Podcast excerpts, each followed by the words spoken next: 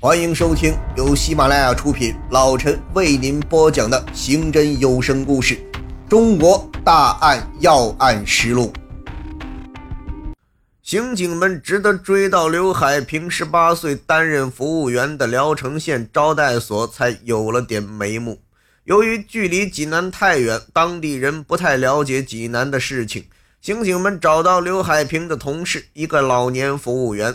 他绘声绘色地说起了这样一件事：刘海平来我们招待所的时候，还是个十八岁的小姑娘。聊城是个小地方，我们招待所是全市唯一一家准四星级酒店。刘海平当时很年轻，长得特别水灵，要胸脯有胸脯，要屁股有屁股。我们都说啊，她是县城的一枝花。由于长得漂亮，领导安排刘海平负责招待所唯一一间豪华套房。我记得是一九九七年的一天，一个干部住进了这间套房。没几天，我就觉得不对劲。本来我们服务员就是端茶倒水、打扫卫生，领导喊我们的时候才进去，平时就站在外面服务台。但刘海平经常长时间留在这间套房里，一待就是几个小时。大概两三周以后，一次我负责值夜班，一大早从过道走过去倒垃圾。突然，我看见刘海平红着脸，偷偷的从套房开门溜出来。我是过来人，一看就知道是怎么回事。虽然我没说，但这种事情瞒不住啊，很快就有一些风言风语。结果没多久，这个干部就调走了。随后，刘海平也辞职了。听说有人给他办了农转非户口，调到一个大国企当工人去了。后来我就跟他没有再接触过。听说他混得很好，把父母和妹妹都接到了济南。刑警们通过这个调查，终于解开了之前的疑问：刘海平之所以能够一飞冲天，看来是因为这个干部情人的帮助。根据刘海平的所作所为和所受到的待遇来看，他的情人应该官职不小，非常有能量，而且早已有了家室，不可能和他结婚。就像刘海平前夫那个医生怀疑的那样，自古穷生道，奸生杀，这种不伦恋情搞出来的人命案件不在少数。现在当务之急就是要查出刘海平的情人究竟是谁，看看他和杀人凶手陈志有没有关系。刑警们带着这些疑问，又去了刘海平父母家。此时，他的父母得知凶手已经被抓住。中央首长下令必须破案后，才彻底打消了顾虑。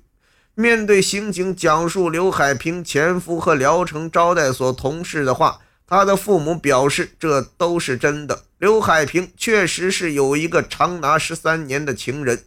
刘海平在出事前曾经怀疑过这个情人有可能对他下手。刘海平的母亲悲痛地说：“女儿死前曾经悄悄跟我说。”她觉得自己最近可能要出事，如果他死了，下手的人就是段义和。在刘海平的父母家，刑警们发现了一张藏起来的刘海平和段义和的亲密照片，可以证实刘家父母没有说假话。另外，刘海平手机内信息显示，刘与段义和有过长时间的电话和短信联系。听到段义和这个名字，在座刑警们全部惊呆了。段义和在济南大名鼎鼎，绝对是人所共知的。他是现在的济南市第三把手，也就是人大常委会主任、党组书记，还是上一届的济南市副书记、副省级干部。即便是副省级，在此时也没有什么了不起的。此事案件已经是中央高层关注的公安部督办案件，即便是正省级干部也是一样要抓的。刑警们立即对段义和和刘海平情况进行了解，很快理清了两人的关系，也明白段为什么要杀死他。当刑警们向高层做汇报的同时，段义和却已经听到了一些风声。七月十二日黄昏，段义和坐车直趋时任山东省公安厅副厅长孟庆峰家中，一进屋就恳求孟庆峰让他见见济南市公安局长，甚至后来直接跪在地上苦苦哀求，希望公安局能够放他一马。在孟庆峰明确拒绝后，他极为郁闷地离开了。当晚回到家中，就分别给家人、同事和组织写下了三封遗书。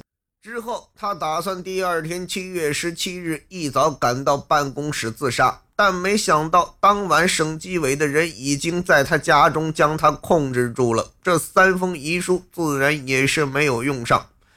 这三封遗书是情真意切，特别是遗书中要求骨灰葬在家乡，更是感人。没错，段义和一九四六年一月出生，是山东省齐河县李营村人，农民出身。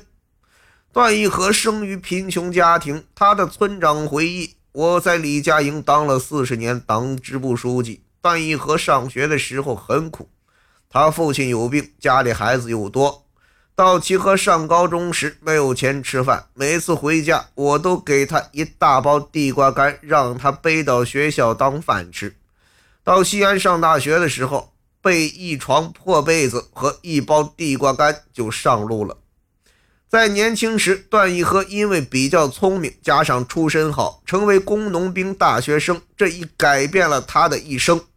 大学时期，他认识了现在的妻子，后来济南一个著名医生，两人很快结婚。大学毕业后，段开始从小干部一步步上升。